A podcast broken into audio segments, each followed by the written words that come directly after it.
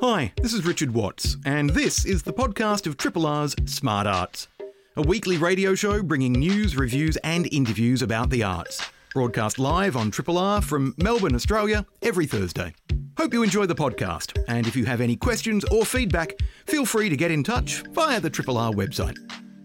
I'm joined in the studio by photographer James J. Robinson, whose debut solo exhibition on Golden Days is being presented as part of Photo 2022, the photography festival at Hillvale Gallery in Brunswick. James, welcome to Triple R. Thanks for joining us. Thank you so much for having me, Richard. Now, there's quite a few things to unpack and explore in this exhibition, and the I guess the first uh, kind of contact point for people will be that this is uh, an exploration of nostalgia, but the dangers of nostalgia in terms of when we think about the past. And I've seen this just recently on a Facebook group I'm a member of with people going, Oh, I miss Melbourne back in the 1930s. It was such a, a lovely city. It was so beautiful then. I don't like it now. I'm kind of like, it wasn't a lovely city for a lot of people. Absolutely, yeah.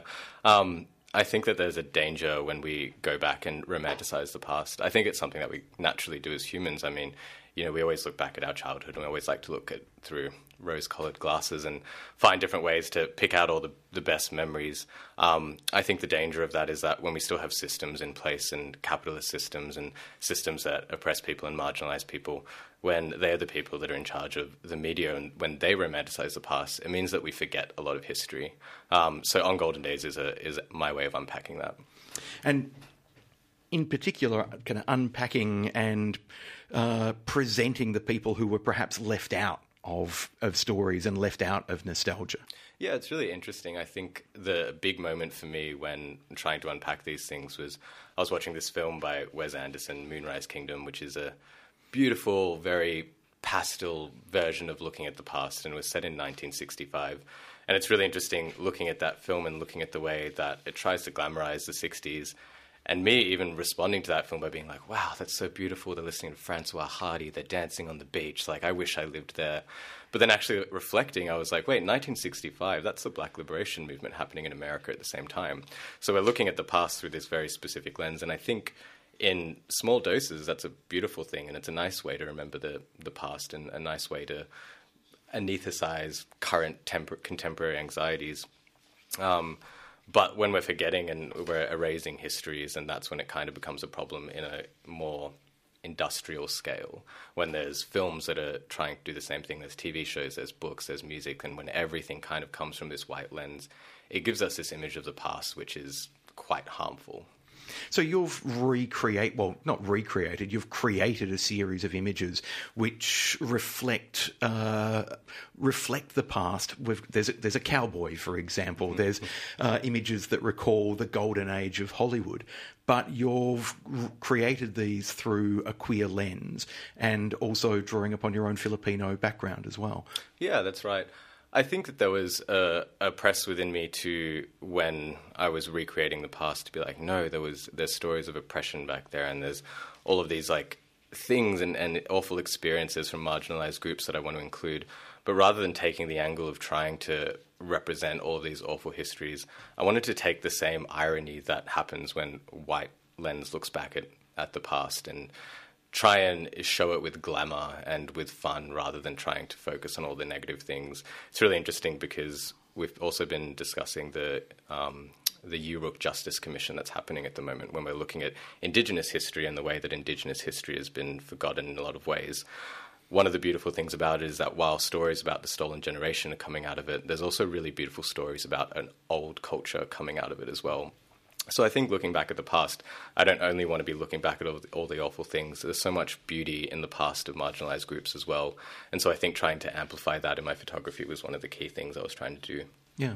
You used the word glamour a moment ago, and I wanted to pick up on that because one of the things that struck me about the images is you, are clearly drawing upon your work uh, and your practice as a commercial photographer mm. to bring that kind of glamorous, golden kind of aesthetic to the images. Mm. Uh, but at the same time, you've kind of cast, a, I think it's what, approximately 80 people yeah. from different Asian kind of cultures and backgrounds mm. to be your models and the actors in the work work. So, and it's a palpable reminder not only of what was missing in the past when we mm. look back at the past, but what we are still often not seeing today as well. Yeah, absolutely. I think COVID was a really big turning point for me in my career because I have been working in this commercial field for quite a long time and I've been working in the fashion world, especially in America, and entered this space where I didn't really think that my work should exist. I think that my work unpacks a lot of issues around oppression, but then at the same time, for my work to be used to uphold this capitalist structure, which is selling people things that they don't really need, especially after a year like COVID, I can't really like continue to work in that way and feel like I'm satisfying the ethical side of myself. So taking all these things that I learned from that world and applying it to a more community led project was really the heart of everything. And you also mentioned process in there, and I think that for this shoot, the process of taking the photos is just as important as what the final exhibition is going to be because we're bringing together all these people from different backgrounds and I'm bringing together my community in Melbourne and we're all working together and the actual just process of dressing up my friends and doing really beautiful makeup on all of them and putting them in crazy hair like everyone taking selfies on set and having all this food to nourish people like the actual act of just taking the photos and the process was just an important part of the artwork as the actual final exhibition will be you, in terms of the kind of the outcome, uh, you just talked about the set, for example, and mm. so you know, some of those images, which look like what uh, I don't know, uh, they could be advertising for airlines from the, the 1950s, for example. We've got bouffant hair and. Uh, must have been a pretty complex process, not only to ensure that everybody felt safe and connected and welcomed as part of the shoot, but finding the costumes, finding the, the locations to shoot in. Mm. Did you actually have to construct sets at any stage? Yeah, we did. We shot one very massive musical day where we constructed a sound stage. We had really beautiful team of stage designers and production designers and florists coming up to like build this like old Hollywood set, and that was that was so much fun. And yeah, again, that was part of the process of bringing everyone together and creating these stages and things that usually would happen in this commercial context or within this Hollywood context, but subverting that and giving people access to that world was definitely part of the process. But I had so many collaborators on board that helped me with the styling and the hair and the makeup and being able to give them the space to interpret the brief themselves and be like, I want to do this hair. Like, can we take it this far or is that too much? I'm just like, I'm stepping back and leaving you the space to put your own creativity into it because I think that a collaborative set is the most important part of working and creating beautiful work. Which is, I have to say, is lovely to hear because art is so often it, visual art can be a very isolated solo practice. Other art forms are much more collabor- collaborative, but some of the, the the best work seems to come from the the the creative spark when different minds are coming together. Yeah, there's there's been a really massive shift in the photography industry. Like when I was working in New York, and especially at the beginning, I was doing behind the scenes videography work on sets with some really big photographers who have existed like the echelon of what photography is and, and, the history of photography. And being on those sets and seeing these egos come out and seeing them talk down to the assistants and send people outside so they can have one on one time with the talent. I was just looking at these things and I was just like, my process is so different because I think that photography and, and the process of creating art should be something that's nurturing. If I'm bringing together these people, and especially if they're going to be letting me take photos of them and showing my interpretation of who they are, I want them to have the space to feel like they can actually be themselves. And that goes back to making sure that on set everyone has the space to say something, making sure that everyone's well fed, making sure that everyone's not too stressed. Um, and to me, getting the best photos comes from those places. And also, to me, sometimes that means sacrificing the best photos from what I think is the best photos because I think that people should be more comfortable and my ego should be taken out of the equation. If you've just tuned in, I'm chatting with visual artist James J. Robinson about his debut exhibition, his debut solo exhibition on Golden Days, which is showing at the Hillvale Gallery at uh, 43 to 45 Edward Street, Brunswick, uh, from tomorrow. Uh, yes. and then with uh, an opening reception on Saturday evening, running through until the 22nd of May. Now, given that we're talking about the past and the power of the past and the power of representation, Am I right in thinking that one of the sparks for this this kind of body of work was reading a book about the Vietnam War and who controls history and Yeah. who uh, it's the victor who writes the story, for example, which means so much is left out. Yeah, that's right. Um, Viet Thanh Nguyen's novel, um, Nothing Ever Dies, it's a really beautiful unpacking of the Vietnam War from the perspective of the Vietnamese diaspora. When he was unpacking and going back to Vietnam to study this book, he was just looking at the ways that the victors tend to rewrite history. And I went through a very big phase working on a project a few years ago where I was watching all these films about the Vietnam War, specifically from the perspective of the American side. Um, and he was unpacking the way that memory can be used as an oppressive force to make people think about the past in a particular way, which is going to always benefit the victors of a war. So, reading that book was one of the first ways that I entered into the conversation around the nostalgia industry and thinking about the ways that that doesn't only happen in the context of a war, but happens in a lot smaller and more subtle, nuanced ways in our culture. So, in some ways, you're kind of you're not only, I guess, reclaiming space, but you're actively subverting a, a, a, dominant narrative. You're taking control of that and creating your own kind of your own history. You're rewriting history. Exactly, and rewriting history is what tends to happen from the white perspective. So why can't it happen from the queer Asian perspective as well? Um, and yeah, as as I mentioned, like the whole process was part of that as well. So all of our profits from the shoot are going to pay the rent and we were very generously supported by the Australia Council of the Arts for this project. And so the idea that we've all come together, created this project, and at the end we're going to be funneling money from this Australian government body into a grassroots organisation is just part of the whole process of what the shoot is.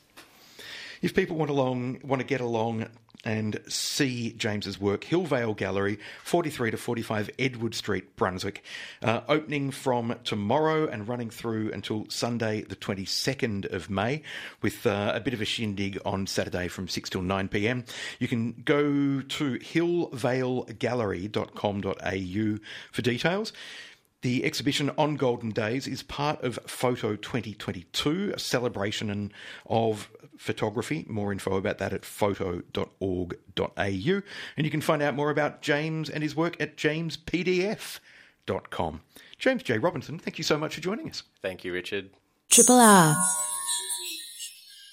I'm joined on the line by actor Harriet Gordon Anderson, who is playing Hamlet in Bell Shakespeare's Hamlet, which is on at Art Centre Melbourne from, uh, let's see, from today, the 28th, through until the 14th of May.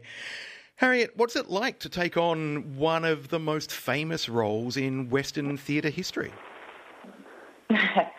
um, it's daunting, Richard. It's it's daunting and it's fun. Um, it's really well written. It's an amazing play and an amazing part, and in that respect, uh, I guess it makes my job easy.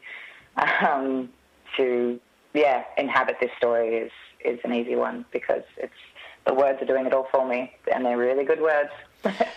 Beyond the words themselves, let's talk about the the mystique of Hamlet as a play because it's been referenced uh, in popular culture. Like there's a, a, scene in Withnail and I where one of the characters kind of miserably declaims, "I will never play the Dane." The fact that the play. I'm so glad you referenced that. That's one of my favourite films, Richard. The fact that a character like Uncle Monty is referencing the significance of Hamlet in a film like Withnail and I talks to the fact that the play has surpassed it just the world of theatre. It's it's become a cultural touchstone, a cultural icon Yeah. in ways. Why do you think that is? Is it just the words? Is it something more? No, it's more. It's more. Um, yeah, I mean, I, I suppose I didn't mean to make light of it. It is. It is a, a huge thing to step into. There is a notoriety around it, and that can be. That has definitely been something to overcome in rehearsals and in performance, um, particularly with maybe the most famous line in English language, to be or not to be. That soliloquy, I mean, that's the first line of a soliloquy that comes out of nowhere, and I need to just eyeball the audience and get through the process of saying those lines while quite often they mouth them back to me, um, or, uh, or people say them out loud or mutter them under their breaths. Everyone wants to be a part of this uh, notorious piece of language and poetry. And uh, yeah, I don't think that's for nothing. I don't think it's just because it is well known. It's got to be for a reason. And um, I have found in the process of delving into this play and this character that this poetry does go some lengths to trying to capture some part of the human spirit that is so difficult to put into words. The obsession with love, uh, with duty, with trying to be a good person and do the right thing despite causing a great deal of pain and feeling a great deal of pain, uh, self loathing. There's so many things that I don't think are trapped in the past. So many things that I think are, you know, I mean, it's such a such a boring argument to make. It's such a um, scholarly argument to make, you know, that Shakespeare's still relevant and has universal themes. But there is something in this text that we keep coming back to that. Uh, uh, you know, we reach for art when we're feeling things. We reach for a sad song or a sad movie or something to put expression into the way we feel. And this just happens to be an incredible piece of art that goes yeah, as I said, some length into capturing the intricacies and the inconsistencies of those feelings of being alive, I suppose.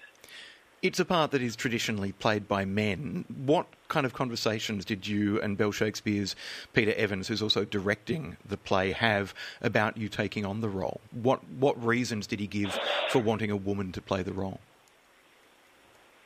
Uh, yeah, we, we spoke about this at great length, obviously, um, at the beginning of the process, which is now nearly three years ago. Um, we've been delayed by COVID, obviously, as so many productions have.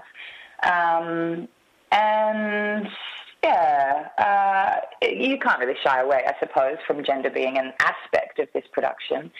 We spoke about um, the inherent misogyny within the text. Hamlet is not a play about misogyny, but there are misogynistic aspects of it. And that shows itself most clearly when Hamlet himself is put under pressure or he feels uh, threatened or, um, yeah, like he's in a bind. He throws himself into railing against the feminine. He, um, I think it stems from obviously growing up in an extremely patriarchal culture. Uh, his father, he is grieving the death of his father at the beginning of the play, and no one around him is acknowledging it. His mother is not acknowledging it. She has married very quickly, and everyone is telling him not to cry and not to grieve. Tis unmanly grief. And so toxic masculinity is his bread and butter. And as a young, deep feeling person who is deeply loving and wants only to grieve his father and connect with the people around him with emotion and words, he is alienated. And so uh, we we see that play out in a young person growing up who you know spouts this misogynistic hatred. Frailty, thy name is woman. I must like a whore unpack my heart with words. Like every time he hates himself, he uses feminine language, and he is killing the woman inside him because he has been given no tools to deal with grief and emotion in a patriarchal society. And so that aspect of the play I find, and I know that Pete and contemporary audiences that we've spoken to have found, is difficult to watch. Like we've seen it a million times. We've seen in so many art forms historic patriarchal men railing against women. And yes, there is beautiful poetry and amazing reasons to continue to see historic texts.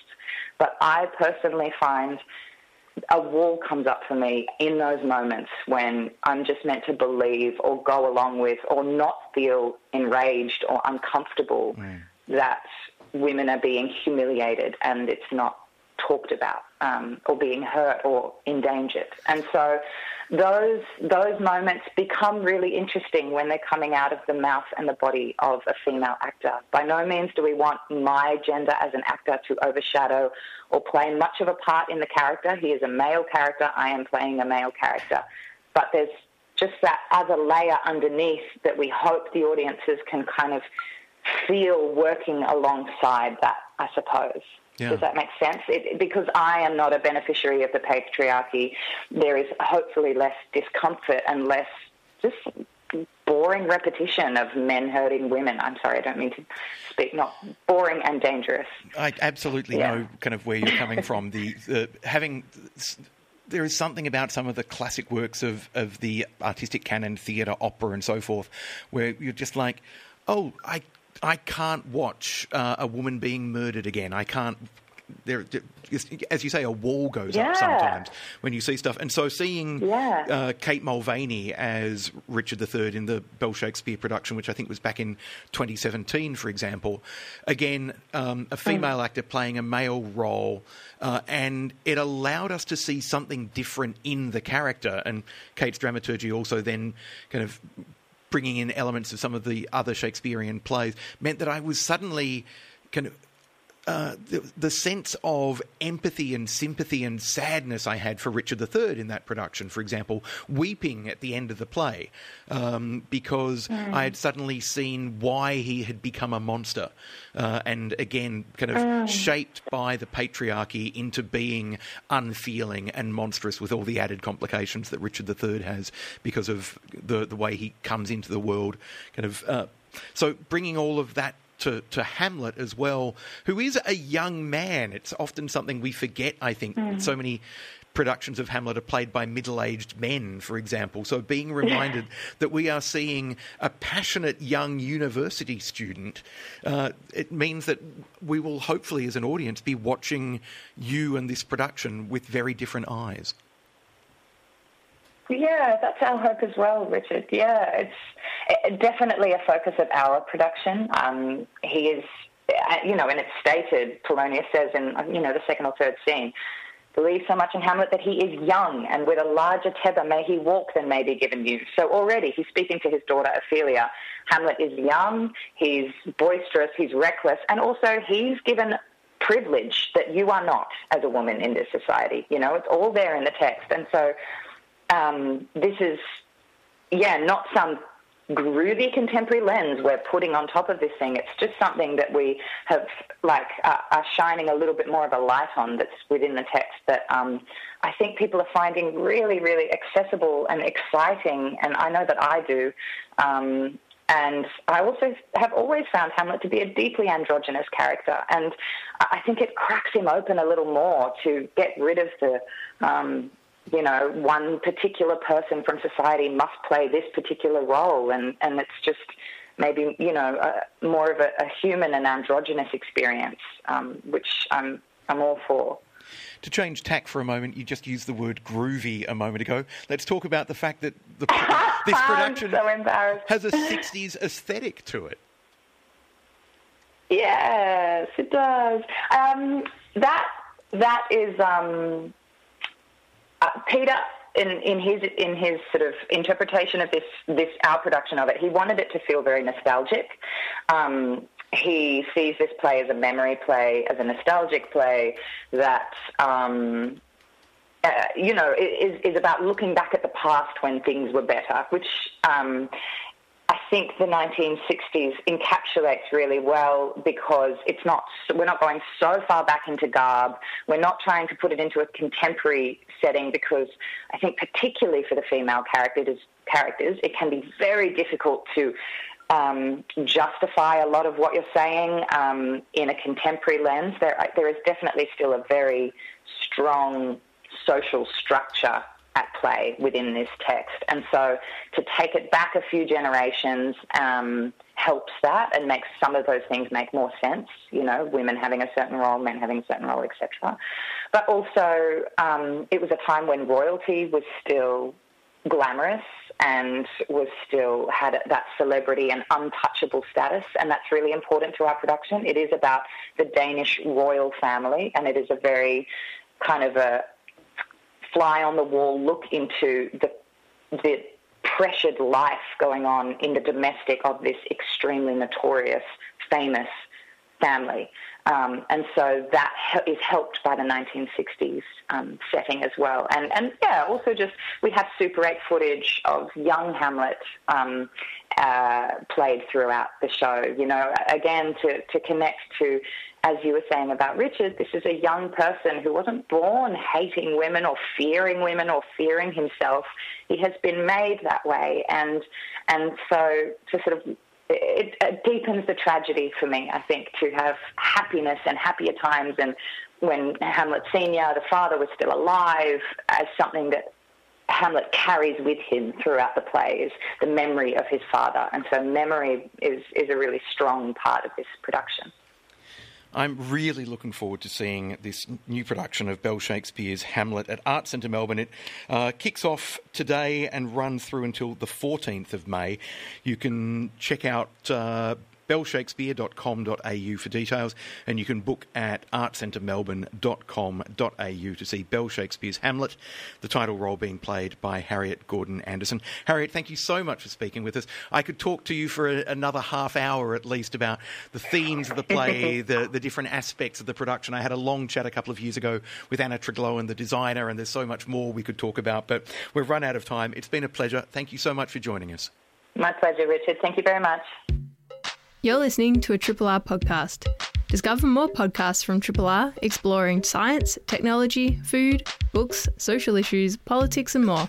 To listen, hit up the Triple R website or your favourite podcast platform. Back in 2020, in September 2020, uh, the Australian theatre community lost the playwright, director, dramaturg, and friend to many, Aidan Fennessy. Aidan's new work is being staged by the Melbourne Theatre Company. It's called The Heartbreak Choir, and it's been described as uh, a joy filled snapshot of a devastated community learning how to heal. I suspect it will be a balm for many of Aidan's friends that were in the audience. It's directed by. Uh, Peter Houghton, who joins me in uh, on the line now. Peter, good morning. Good morning, Richard. Thanks for having me. A pleasure. You were a friend of Aidan's. You worked with him. Uh, uh, he directed you uh, and more. Tell us uh, a little bit about Aidan for those who didn't know him and about the, the, the, kind of plays that he wrote. Yeah, well, it was kind of fun. I mean, I, I did so many shows with Aidan, and interestingly, in, in all sorts of different weird roles, actually. You know, sometimes he'd direct me as an actor I have directed him as an actor. He directed my plays. I directed his. Um, and you know, like all creative relationships, it's, um, it, it, it, it um, that go on for that long. There was a sort of chemistry there, I suppose. That um, was a bit more about us as people, perhaps, than as artists. So we were, you know, we shared a lot of kind of mainly sense of humour. To be honest, was the, probably the biggest glue in our relationship. Um, but he was, for me, he was kind of, you know, what I loved about Aidan's plays, particularly the plays that he wrote over the last 10 years or so, was um, was just this democratic kind of perspective, really, where he sort of ennobled all characters on stage and, you know, tried not to take sides as much as visibly possible and let people kind of rip chunks off, each other to see what was underneath and um, and not kind of settle for a sort of simplistic, you know, um, polemical kind of view of the world, I guess. And I really love that about his his stuff. He was he was secretly weaving a kind of logic behind that, of course, about the things that he believed in and, and valued. But but uh, I think what, what audiences are responding to in this play, particularly, is a kind of um, is a bit of, is more of a clean slate on characters, you know, so that the so that the um, audience can make up their own minds about them rather than having that driven by an unseen hand. And, and it's a it's a cunning art that it's a it's a sort of you know, it's a, it's a, it's a kind of skill of a good dramatist, I think, to sort of allow an audience to feel that they're making their own decisions. Yeah. And um, and he's sort of, you know, he's he's very present in the work as well. I mean, there's a sort of, you know, Aidan, was a very working class kid when he grew up who brought that sort of um, ear to his plays, you know, the kind of genuine ear for dialogue. Um, that you know comes from outside the city centre and that sort of stuff, and that hilarious kind of idiom, idiomatic sort of regional and suburban sort of um, vernacular that's kind of right through this play. And it's such a kind of joy to hear it again in, in a theatre. Um, but yeah, mainly I'd say his kind of heart and his comedy are the kind of driving sort of ideas behind his work. He's a kind of I wouldn't say he's a you know great kind of intellectual writer or, or someone throwing out massive ideas. He's, he's doing he's doing all of that kind of structural stuff really by, by connecting with people on an emotional level and on a, and on a comedic level. And, and this is really, I mean, I'm so glad that this is the play that he wrapped us actually is his last play because it's so, it, for me, it typifies everything that was you know, great about him as a person and, and as an artist. It's, it's a, uh, it's such a celebration of, of friendship and you know, and, um, and community, and, and and also the theatre. Frankly, it's it's a you know, there's a little play within the play going on there about a community choir that's sort of struggling to survive after a schism, and um, and so of course it, it, has all the all the kind of tropes of the play within the play type comedy, you know, with its sort of tensions around, you know, will it or won't it work, and all that sort of stuff that I love so much. You know, it's kind of um, so it's really it feels like a theatre play without being self consciously so. You know, it's, yeah. a, it's a it's a joy really.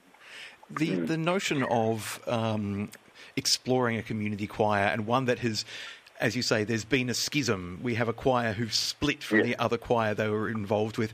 That is a is a something which just instantly uh, sets up opportunity for drama, but also resonates as incredibly truthful as well. Anybody who's worked in community theatre, community choirs, community organisations generally knows that there are strong personalities and that sometimes organisations, like one person leaves and an organisation falls apart, or kind of two strong personalities come on board and we get a schism. We get somebody splitting off and kind of uh, setting up, I don't know, the Judean People's Front or whatever it may be.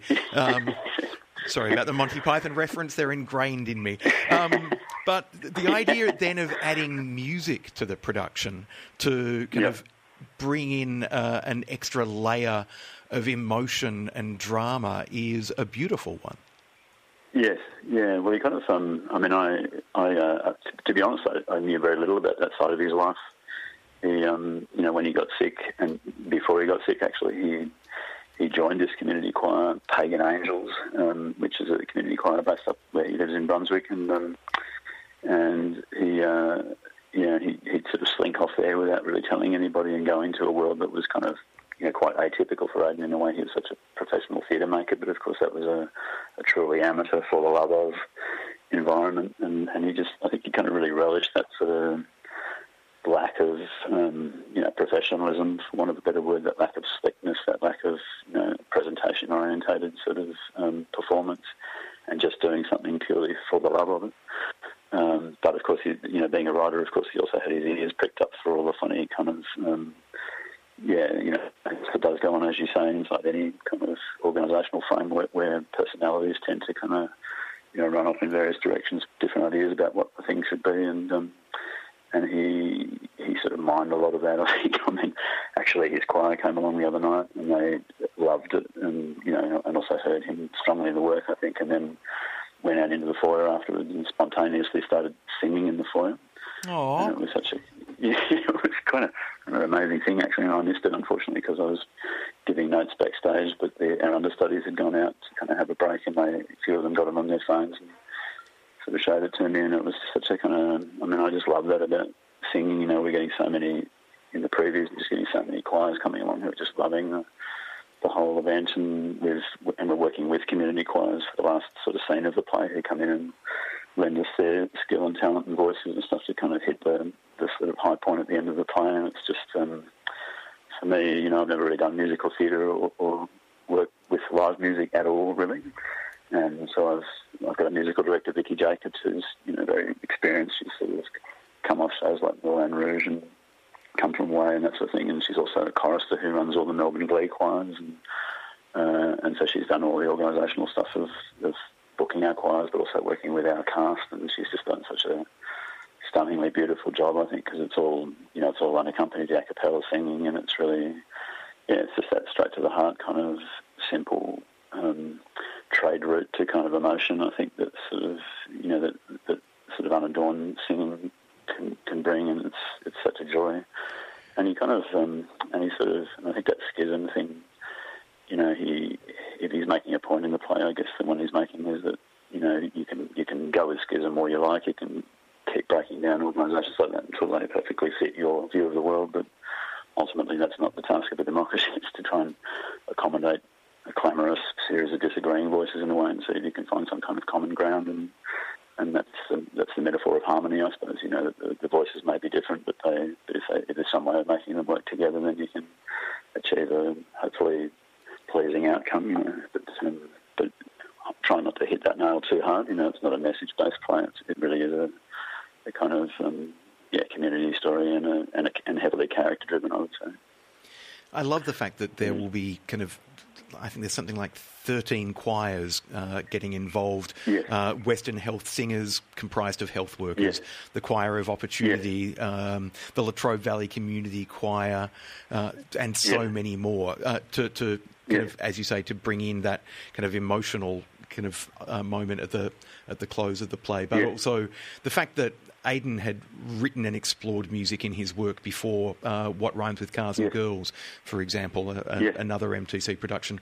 So the idea of music was certainly not unfamiliar to him as a as a playwright, and as you say, nor is comedy and nor is drama, and it feels like they've been fused beautifully together in this work. So it's a very fitting final play. Yeah, no, th- thank you, Richard. Yeah, I mean, it's really, yeah, it was, I mean, it's, it's funny, um, luck and chance like that, isn't it? Um, I mean, it's sort of, he could have left us a bitter and twisted political, could have accidentally left us some miserabilia or something, but it was kind of, I mean, I think, you know, to be honest, he knew what he was going through when he wrote this. Um, and, you know, as, as probably happens, I guess, well, can, can happen, it's not always the case, but, um, yeah, he was starting to notice all the all the beautiful things about life. I think you know, and of course, as you're as you're dying, and he had two years to kind of think about this following his diagnosis. He um, all sorts of people came out of the woodwork and reconnected with him, and I think he was reminded actually. I mean, you know, we, we live very busy lives these days, don't we? You know, running around the city, and even even close friends can see each other rarely, and and and you can sometimes feel when you're on your own that you know our, our friendship connections are quite tenuous. And I mean, you wrote, for example, when when Aidan passed away, Richard, you wrote a beautiful piece for Arts Hub, you know. And um, and I don't know you very well. You know, we've kind of bumped into each other a few times over the years, and but it was such a. I thought you did a, a glorious job of emphasising people's kind of experience of Aidan, you know. And I think that's what he was kind of feeling really as he as he went through that process was just like, oh wow, I thought that was just a passing connection or a or a vague acquaintance or whatever. And it's like, no, I actually did mean something to that person, and, and something got passed on there. And um, yeah, and there's there's opportunities like that all around us. I think to connect with people and find meaning in you know even apparently passing sort of interactions, and um, and that's what he, you know, that's what he's kind of got into this play. I think is just the sort of importance of friendships and, and you know obviously love and connection in our lives, and it's um, yeah, it's kind of just been an absolute joy actually. And I've been strangely, I usually a bit of a nervous Nelly when I get into the last couple of weeks of a show, but I just felt this strange sense of calm about it all as well. You know, in the sense that it, it will be what it is, and um, and you know, so it's kind of yeah, it's been a it's been a great project to be involved with, thankfully. Apart from the COVID interruptions, of course. Of course, it was originally supposed to be staged in 2020. So yes, I, I, Yes, I yeah. wanted to ask, um, given your your friendship with Aidan, how important is it Hmm. for you to be directing this play and to make sure that you get it right and that you do kind of not only the script but your friend justice? Yes, yes. Well, it was kind of there was an unfinished element to this, of course, too, because he got he got caught out. You know, he just couldn't do any more work on it towards the end. Uh, and I had a number of conversations with his partner Nova about you know what sort of license do we have here to kind of do that because it's tricky, you know. And um, and of course, I don't want I don't want my verse, voice or anyone else's voice heard anywhere in the writing. It's you know so so it was going back over other things that he'd written earlier drafts, but about making sure that the the words are his and you know his intentions on it and all that sort of stuff. Um, so probably uh, so I probably did have a unique sort of opportunity. You know, I'm glad it was me, in other words, because I didn't have that you know ability with as a result of the friendship to sort of get inside that stuff a bit more. Uh, and and I knew him, I think I mean you could I mean I would hope that this play has other lives, you know, and other directors do engage with it down the track.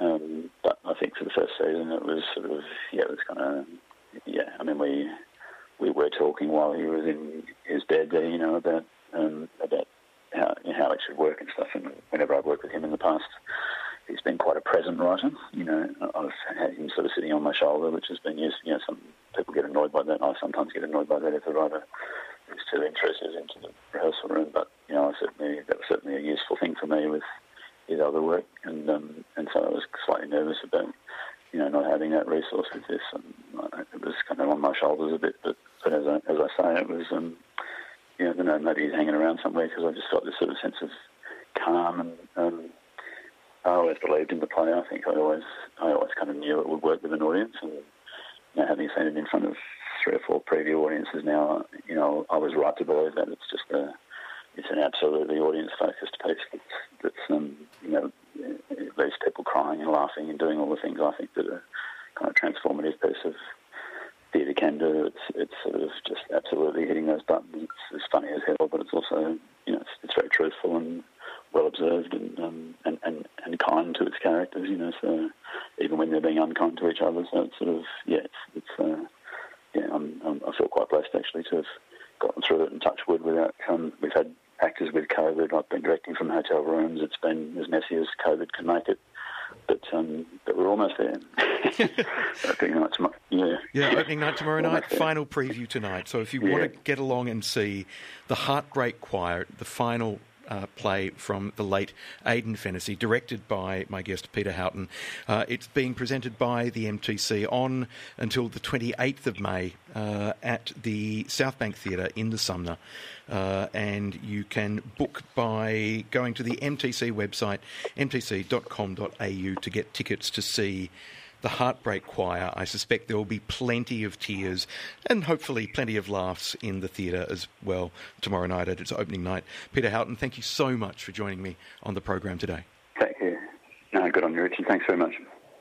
Thanks for listening to this podcast of Triple R's Smart Arts, a weekly radio show bringing news, reviews, and interviews about the arts, broadcast live on Triple R from Melbourne, Australia, every Thursday.